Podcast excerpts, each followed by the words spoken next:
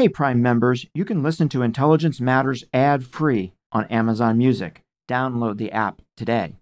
This spring, if you'd rather spend time enjoying your lawn instead of trying to keep it alive, there's good news. TruGreen is the easiest and most affordable way to get a beautiful lawn. All you have to do is water and mow, and they'll do the rest weed control, fertilization, aeration, and even some things you might not even think of. They'll do all of it, while you can do literally anything else. With TruGreen, you can have your lawn looking as good as a putting green. That's not hyperbole. TruGreen is the official lawn care treatment provider of the PGA Tour. TruGreen offers a satisfaction guarantee, and they have a verified best price promise, which guarantees you the lowest price with no compromise on quality. You do you. Let TruGreen do your lawn care. Visit trugreen.com to get the best lawn at the best price with the best people guaranteed. Looking to instantly upgrade your Mother's Day gift from typical to meaningful? Shop Etsy. Get up to 30% off well crafted and personalized gifts from participating shops until May 12th. This year, embrace your creative side. You know, the side your mom gave you, and shop Etsy for custom jewelry, style pieces, home decor, and extra special items she'll adore. Need something original and affordable for Mother's Day? Etsy has it. Shop until May 12th for up to 30% off gifts for mom. Terms apply. This is Intelligence Matters with former acting director of the CIA, Michael Morell. Brought to you by Lockheed Martin. Your mission is ours. Jonathan Levin is a co founder and the chief strategy officer at Chainalysis, a leading provider of anti money laundering solutions to cryptocurrency companies, financial institutions, and government agencies. Jonathan, a thought leader on the future of cryptocurrencies, joins us today to talk about the spike in ransomware attacks and the role cryptocurrencies play in it. We'll be right back with that discussion after a word from our sponsor. I'm Michael Morell, and this is Intelligence Matters. Getting the smile and confidence you've been dreaming about, all from the comfort of your home, isn't a total mystery with Byte clear aligners. Just don't be surprised if all your friends start asking, What's your secret? Begin by ordering your at home impression kit today for only $14.95. Byte clear aligners are doctor directed and delivered to your door. Treatment costs thousands less than braces, plus, they offer flexible financing, accept eligible insurance, and you can pay with your HSA FSA. Get 80% off your impression kit when you use code WONDERY at Byte.com. That's B-Y-T-E dot com. Start your confidence journey today with Byte. Jonathan, welcome to the show. Welcome to Intelligence Matters. Thanks so much for having me. So, Jonathan, um, you and I have something in common. We were both trained as economists with an initial thought of spending a lifetime in academia, but we both we both ended up doing something else. We both ended up, I think, doing something more interesting. Can you just describe your story uh, in that regard? Yeah, for sure. So I, I started out as an economist by training, really focusing in on uh, environmental economics, and quickly realized that you know the thing that was going to change the world you know, obviously the, the climate crisis was something that was impacting the world. Um, but the thing that I found to be less well understood was the impact that technology was going to have on the world. And actually, economists in general are not always the best forecasters and also just not very good at predicting what the impact long run of some of these technologies will be on the world. And so, you know, when I came across cryptocurrencies, in my spare time while I was uh, while I was in Oxford, uh, I realized that actually this was a technology that was going to ask a lot of the best fundamental questions about you know how the internet is going to be structured and how corporations will get built in the future and who in the world is going to have the authority and power to, to issue money and form communities. And so I I took that as sort of this quest where people always told me you should focus on asking the right questions. And it and it felt to me like this technology was going to beg all the right questions and, and be there for the long run. And so you know switched from environmental economics to to starting a company to try and answer the question about you know how and why are cryptocurrencies actually being used in the world. So you start this company called Chainalysis. What does it do? So we are a data company. We build uh, a data set that matches cryptocurrency transactions to the real world purposes behind them. And then we package that information up and provide investigation software to government agencies, law enforcement, and corporations. And we help all of the businesses that are active in cryptocurrencies to uh, meet their regulatory obligations around uh, anti money laundering um, and counter terrorist financing. So, Jonathan, because of your work and because crypto plays uh, such an important role in ransomware attacks, I know you pay a, a lot of attention to those attacks, and I want to spend some time talking about that with you. Let me start by saying that I ran across some data in the last few days, and according to a company called SonicWall, um, a cybersecurity company, last year, 2020, there was nearly 5 trillion, yeah, 5 trillion cyber intrusion attempts, 5.5 billion malware attacks, and 300 million ransomware attacks. That's about 820,000 ransomware attacks a day, which is obviously um, a huge number, which is up significantly in the last couple of years, and I know it's growing again this year. So let me ask you two questions about about ransomware attacks, if I can. One is, can you explain for our listeners exactly how such an attack works? And two, can you give us a sense why you think there's been such a huge growth in those attacks? Yeah, for sure. So, what happens when an intruder gets into a network? I think it's important to understand all of ransomware as a as a business. And in fact, a lot of cybercrime that's not ransomware, you can think of really as a business. And so ransomware is just one of the ways that cyber criminals are actually monetizing the access that they get into people's networks, into corporations, etc. And the way that they get into these networks is oftentimes through some form of phishing attack where uh, someone you know, pretends to be uh, another employee of a company or um, someone who's selling something to a company and someone clicks on a link and downloads a bit of malware onto their device. And now and now the attackers are, are into the network. And and historically there's been different ways to monetize that access to networks. And so um, you know, one thing that people steal is, you know, other passwords, you know, personally identifiable information that can be used to commit credit card fraud and bank fraud. Um, but there's now, you know, with ransomware, and it started in the early 90s, you know, far far before cryptocurrency, that there's been extortion attempts on, you know, preventing access to networks that actually, you know, has been a way to monetize, you know, this this intrusion. And what we've seen in recent years is it's become, you know, a lot more popular um, to use, you know, ransomware as the main vehicle for actually uh, monetizing this this intrusion. And so, I think when you when you think about um, ransomware attacks, you have to think about you know the business decisions that people are making on the other side of this. And it's an industry where there's you know different options of monetization. And so you know when you know, credit card fraud companies become you know, much more sophisticated at, at preventing that type of fraud, there, there needs to be you know new angles for um, these cyber criminals to to increase their revenue. And what we've seen is uh, that actually ransomware has taken off in terms of the amount of money that can be generated by the attacks that you mentioned.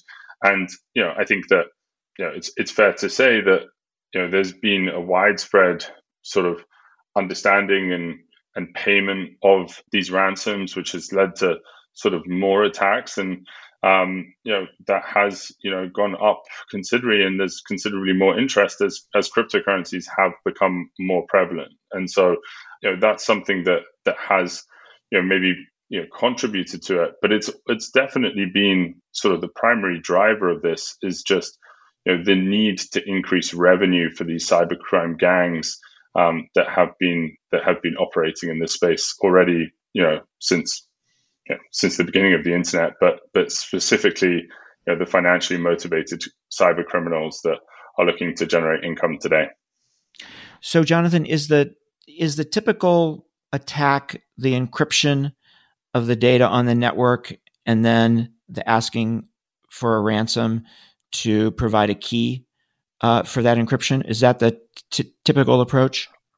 Yeah. So again, I would I would break it down into access to the network is coming through you know some form of, of phishing attack or network intrusion attack, um, uh, some vulnerability in the network, and then you know they download this this this software that encrypts you know a lot of files. Um, and there can be a decryption key that the attacker is then saying that will ish will give you the the decryption key to unlock all your files if you pay you know, a specific set of the ransom. And then you know, typically there's there's now, especially at the top end, you know, lots of negotiation that happens between attacker and victim. And is there do the attackers focus on particular sectors, or are the attacks sort of evenly distributed across sector, and doesn't sectors don't really matter to the attackers?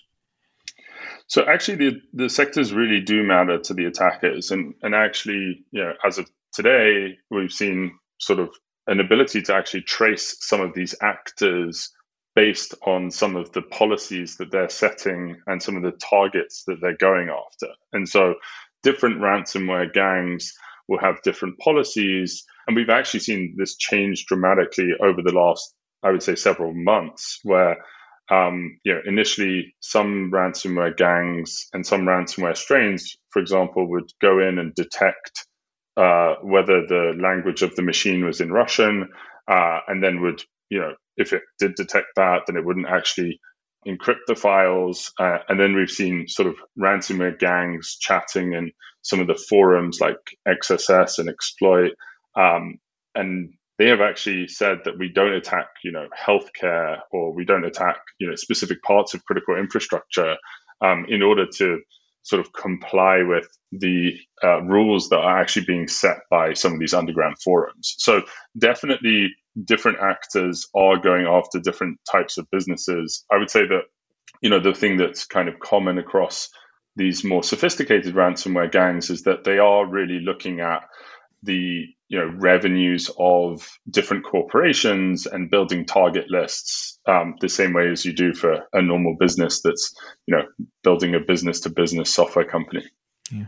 and then the, um, the perpetrators of the attacks. We hear a lot about russian organized crime and they are indeed a major player but but who else is in this game in a big way besides russian organized crime yeah, so I think there's there's several parts of this. I think that there's a, a global affiliate program of these uh, ransomware strains and, and, and authors where you know actually there's an ability for people now to um, you know if they have more local access to specific companies or networks in different regions they can actually monetize that type of access by sort of they don't need to write the ransomware themselves. They can actually get it from one of these ransomware authors, which you know a lot of it comes from Russian organized crime.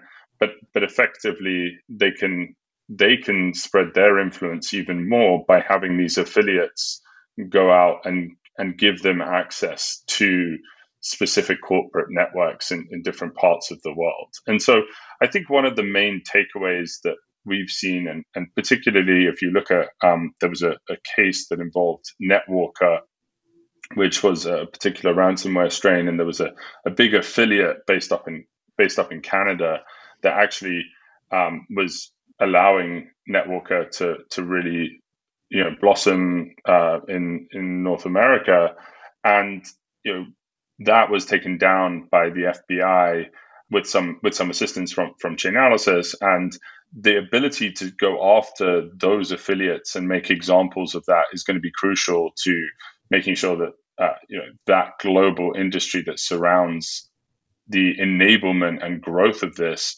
um, is quickly sh- shut down and, and disrupted. Jonathan, let's dig a little deeper into how people pay ransoms um, when they've been attacked.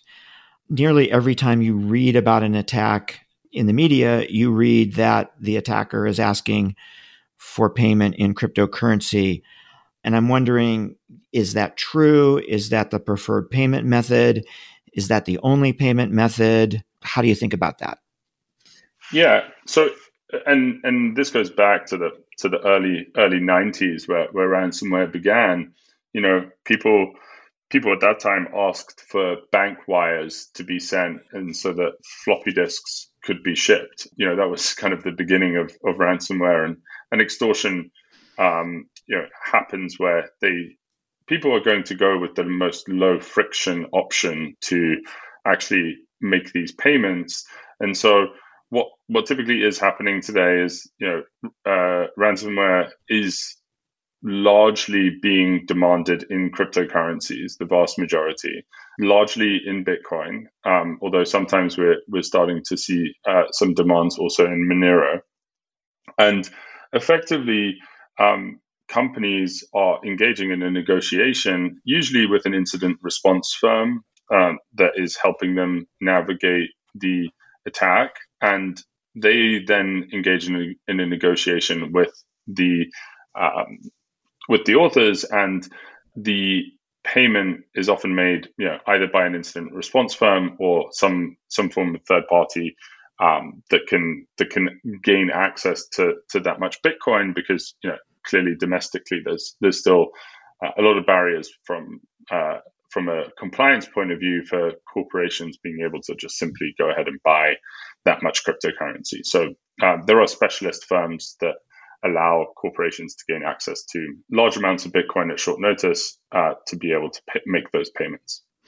And the difference is there a difference between Bitcoin and Monero when it comes to these kind of payments?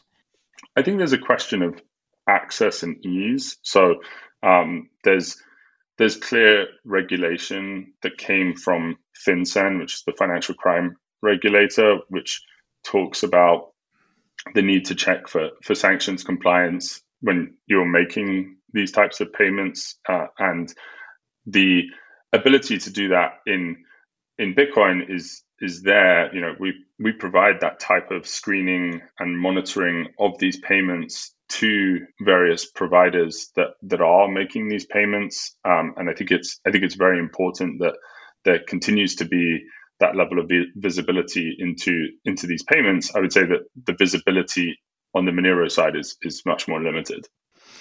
So, Jonathan, before we continue with the ransomware story here um, and how it relates to crypto, I'd, like to take a little digression and ask you about cryptocurrency and illicit finance in general. This is something that you and I've talked a lot about.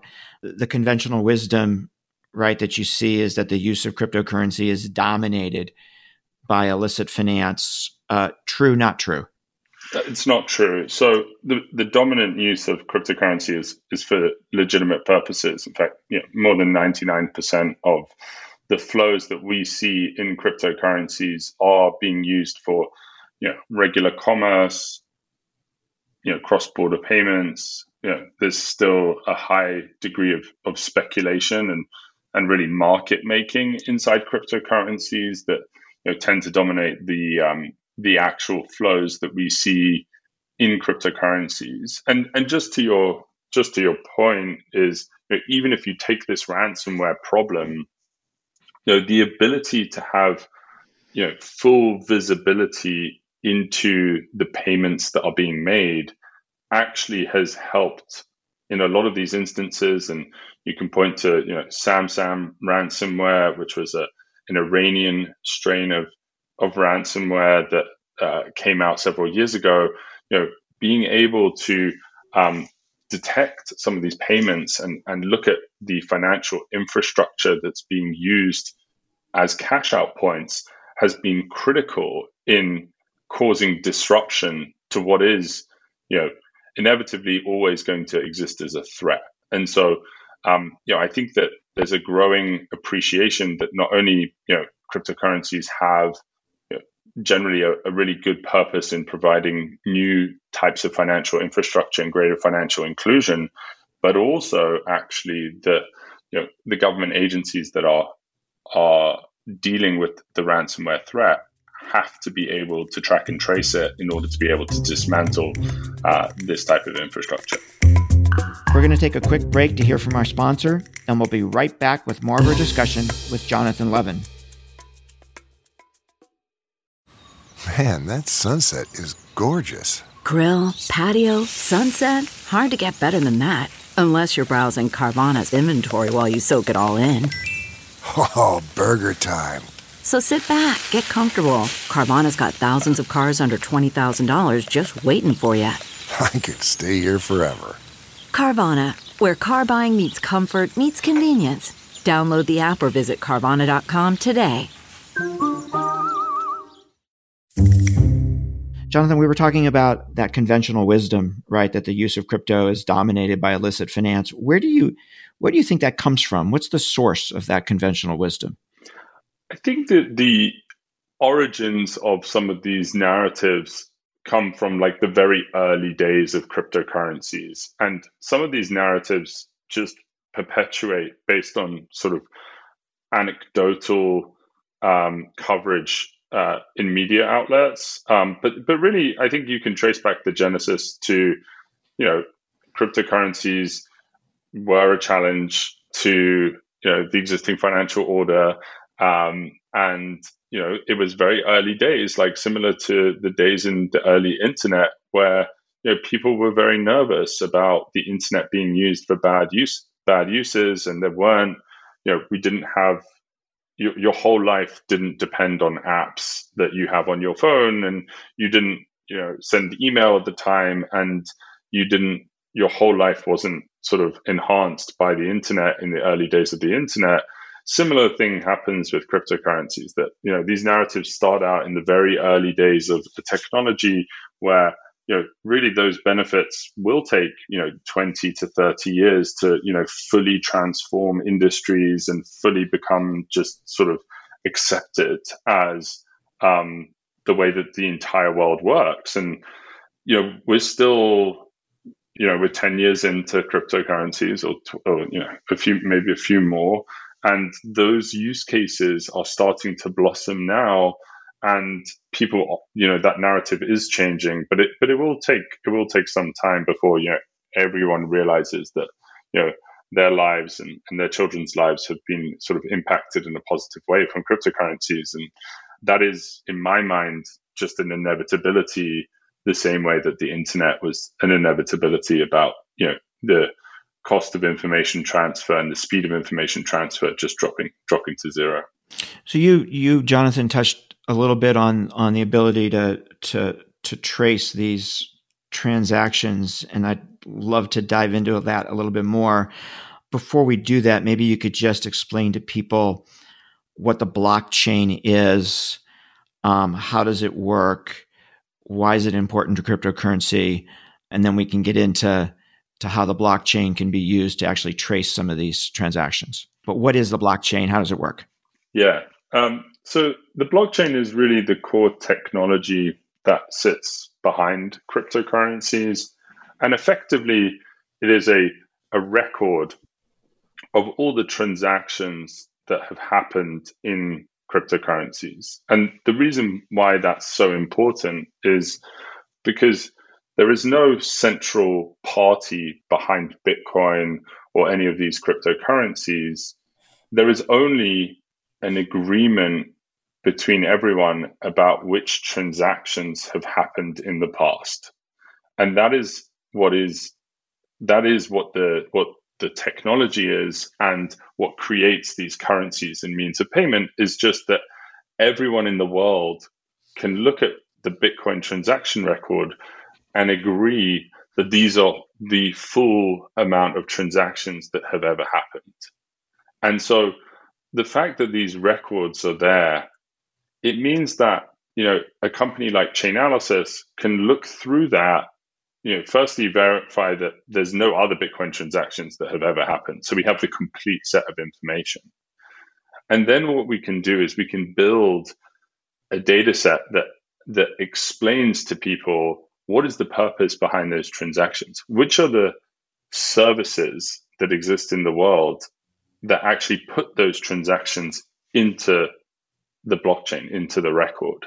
And so, you know, what we've been doing for the last seven years is building that most comprehensive picture of which of the services have been putting those transactions into the blockchain.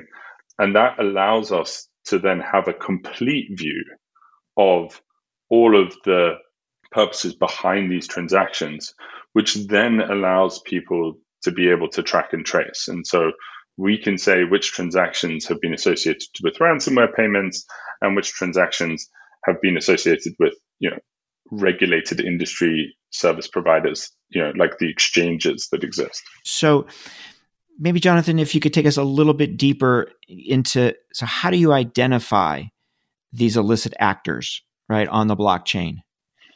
Yeah. So the nice thing about you know the blockchain is that you know, we have this complete record of all transactions that have happened, and so there's part of this which is some you know machine learning and pattern recognition that we have developed, but there's part of this which is just simple you know intelligence gathering um, that we can actually look at you know reporting information from some of these actors on forums, or we might get some information from some of our customers about which ransomware payments they are making um, on behalf of their customers.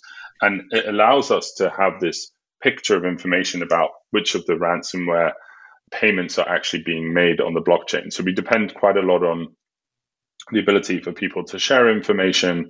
And I think that that is one of the one of the key areas that we actually still need to continue to press on and improve how people share information relating to cryptocurrency payments when it comes to ransomware in order to in order to fuel greater disruption.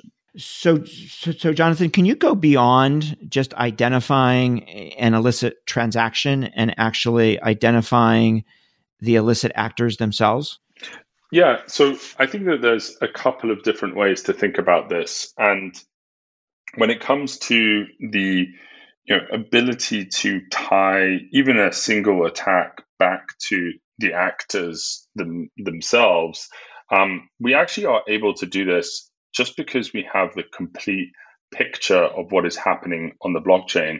And so even if we do not get informed that it was a particular ransomware strain that was responsible, you know, oftentimes we've been able to just take a, a payment of interest and tie it back to some previous you know, activity that, that that actor has been involved in. And so we can actually, you know, the interesting thing here is that by creating greater information sharing procedures and protocols, we're actually going to be able to assemble a much better picture of which attacks are responsible by which actors. And then the question is, well, can you move from that actor, you know, and understanding into, you know, some real world identities? And the way in which we've seen that happen is through collaborating with industry on being able to get some identifying information either from you know the merchant services side of this industry and when i say merchant services i mean that you know, a lot of the profits from ransomware are being reinvested in you know cyber infrastructure for um, you know further attacks and hmm. actually mm. so, some of these payment companies are, are global some of them are based here in the united states or, or in friendly jurisdictions and there's really an ability through you know good you know classic sort of law enforcement work to actually find some of these further indicators and build a better picture of who these actors are. And so, you know, one of the things that we have in this country as well as in friendly jurisdictions is, you know, cryptocurrency exchanges are regulated and have to comply with AML requirements. And so, if it is going to one of those exchanges in a friendly jurisdiction, you know, there's really good ability to actually get information about you know, what are the identities that are behind those transactions by, by serving those entities with legal process. And for my listeners who don't know, AML is anti money laundering. We're going to take another quick break. We'll be right back with more Intelligence Matters. I'm Michael Morell.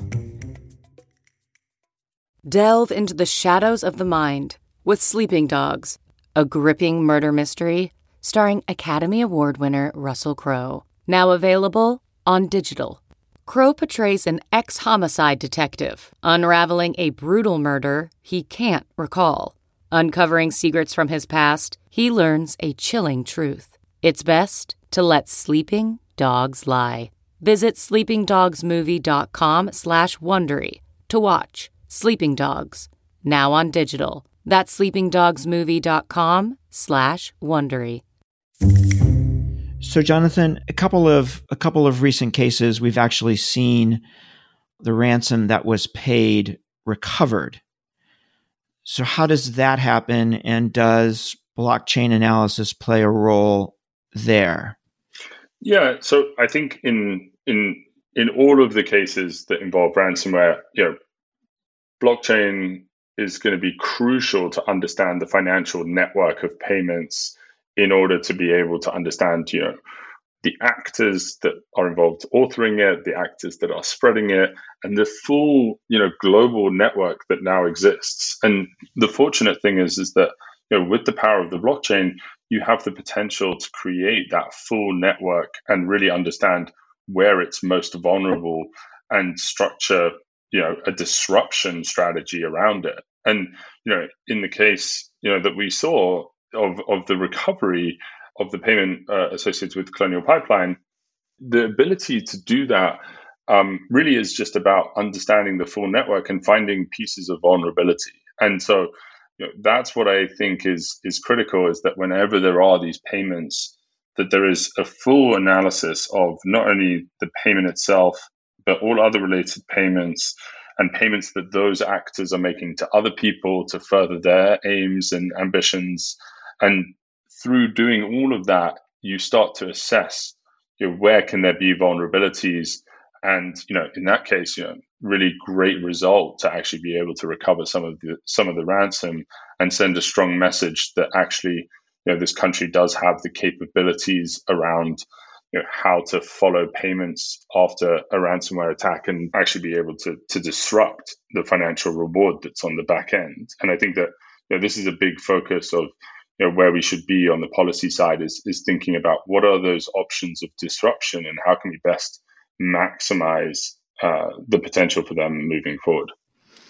And do you see do you see the attackers learning from the capabilities that we've been discussing, um, and have they reacted to that learning? So I, am I'm sure, Mike, they're, they're avid listeners of your podcast, and so um, you know, I don't I don't doubt that that people are learning a lot through um, the you know through the greater advances in technology, and you know, it's clear that this is always going to be uh, a game where you know the the, the capacity and the capabilities of government agencies uh, to to meet their mission is going to is going to continue to increase with you know a lot more investment. But but then the attackers will will change and morph. I think that there is something fundamental though about being able to have this complete picture of the blockchain that in my experience even though the level of sophistication of some of the actors has has changed and they've you know created some obfuscation strategies and other types of things you know we at Chainalysis have continued to invest in being able to, um, you know, detect some of this activity and, and help um, assist law enforcement in, in creating you know, some of these cases that, that we've seen. Um, so, you know, I, I do see it as sort of a continuous sort of proverbial cat and mouse game, but I think that it's it's something that, that is just inevitable. So, Jonathan, just maybe a couple of last questions here, and you touched on this a little bit, but but maybe little bit bigger picture, how do we get our arms around the ransomware problem? What should we be doing? So I think uh, you know, from our perspective at Chainalysis, um, and and you know, my personal perspective, I think that the narrative that has been prevailing that you need to treat this with a counterterrorism mindset, and you know, consistently put more resources on um, coordinating a whole government approach and a, a real assessment of which of the authorities and agencies will be able to disrupt different parts of the ransomware supply chain. And cryptocurrencies play a really crucial part in enabling the government to actually understand that financial network and map it out. So, to find the most vulnerable parts of that supply chain and engage in strategies to actually disrupt that and create a deterrent from sort of some of the more sort of financially motivated bystanders that are that are helping facilitate that. I think there's a, a huge international component to this where you know a lot of the internet infrastructure that is being leveraged in these attacks is actually sitting in friendly countries and there are payments being made where there are some there are some real wins in being able to understand and map this out. Again, you know, I think this is a, an international coordination problem, and we need to we need to be better at, at forming these international task forces and bodies. And then finally, I think there's you know capacity building and rapid information sharing programs that do already exist in in various forms in in both cybersecurity and financial intelligence. I think it's about you know, determining you know, which are the right channels, and you know we have some really concrete suggestions about which part, which actual pieces of information can be shared with protecting you know victims from from further attack and and vulnerability, um, but would further sort of again the potential for disruption, the potential to to actually maybe also issue some sort of financial notifications, blacklists, sanctions on on some of these entities to to raise the deterrent and, and damage the financial returns. And you know, I think that we must think about sort of moving at the speed of the technology and you know appealing to maybe you know not not only the traditional sort of government mechanisms but really be innovative about what rapid response looks like and you know, we've started to see that in uh, business email compromise, which is you know, a massive you know market in terms of financially motivated cybercrime, still sort of bigger actually than um, ransomware. Um, but we need to we need to do the same in ransomware and, and make sure that we're able to respond internationally at the speed of the technology. And you know, we at Chainalysis have been spending a lot of time thinking about that as well. So, Jonathan, we have about uh, 45 seconds left here. Um, one more question. The long term future of cryptocurrency, are you a bull or a bear? I'm a bull. The way that I think about this is there are technologies that exist that have inevitable impacts on the world. The ability for people to program money and form communities over the internet and build you know, much better and more secure means of exchanging value will inevitably have a huge impact on the way that corporations around the world function, the way that governments around the world function. Um, and so ultimately, I see this as one of the one of the true inevitabilities in the 21st century. Jonathan, thank you. Fascinating insights. Thanks for taking the time. Thanks so much for having me. It's great to be here. That was Jonathan Levin. I'm Michael Morell. Please join us next week for another episode of Intelligence Matters. Intelligence Matters is sponsored by Lockheed Martin. Your mission is ours. This show is produced by Olivia Gazis, Jamie Benson, Jake Rosen, Paulina Smolinski, and Ashley Armstrong. For more from this week's show, visit CBSNews.com. Intelligence Matters is a production of CBS Audio. I'm CBS News correspondent Major Garrett, host of the podcast Agent of Betrayal, the double life of Robert Hanssen. During the Cold War, FBI agent Robert Hanssen traded classified secrets to the Kremlin in exchange for cash and jewels. In the podcast, you'll hear from Hanssen's closest friends, family members, victims, and colleagues for the most comprehensive telling of who Robert Hanssen really was. Binge the entire series now. Agent of Betrayal, the double life of Robert Hanssen is available on the Wondery app, Amazon Music, or wherever you get your podcasts.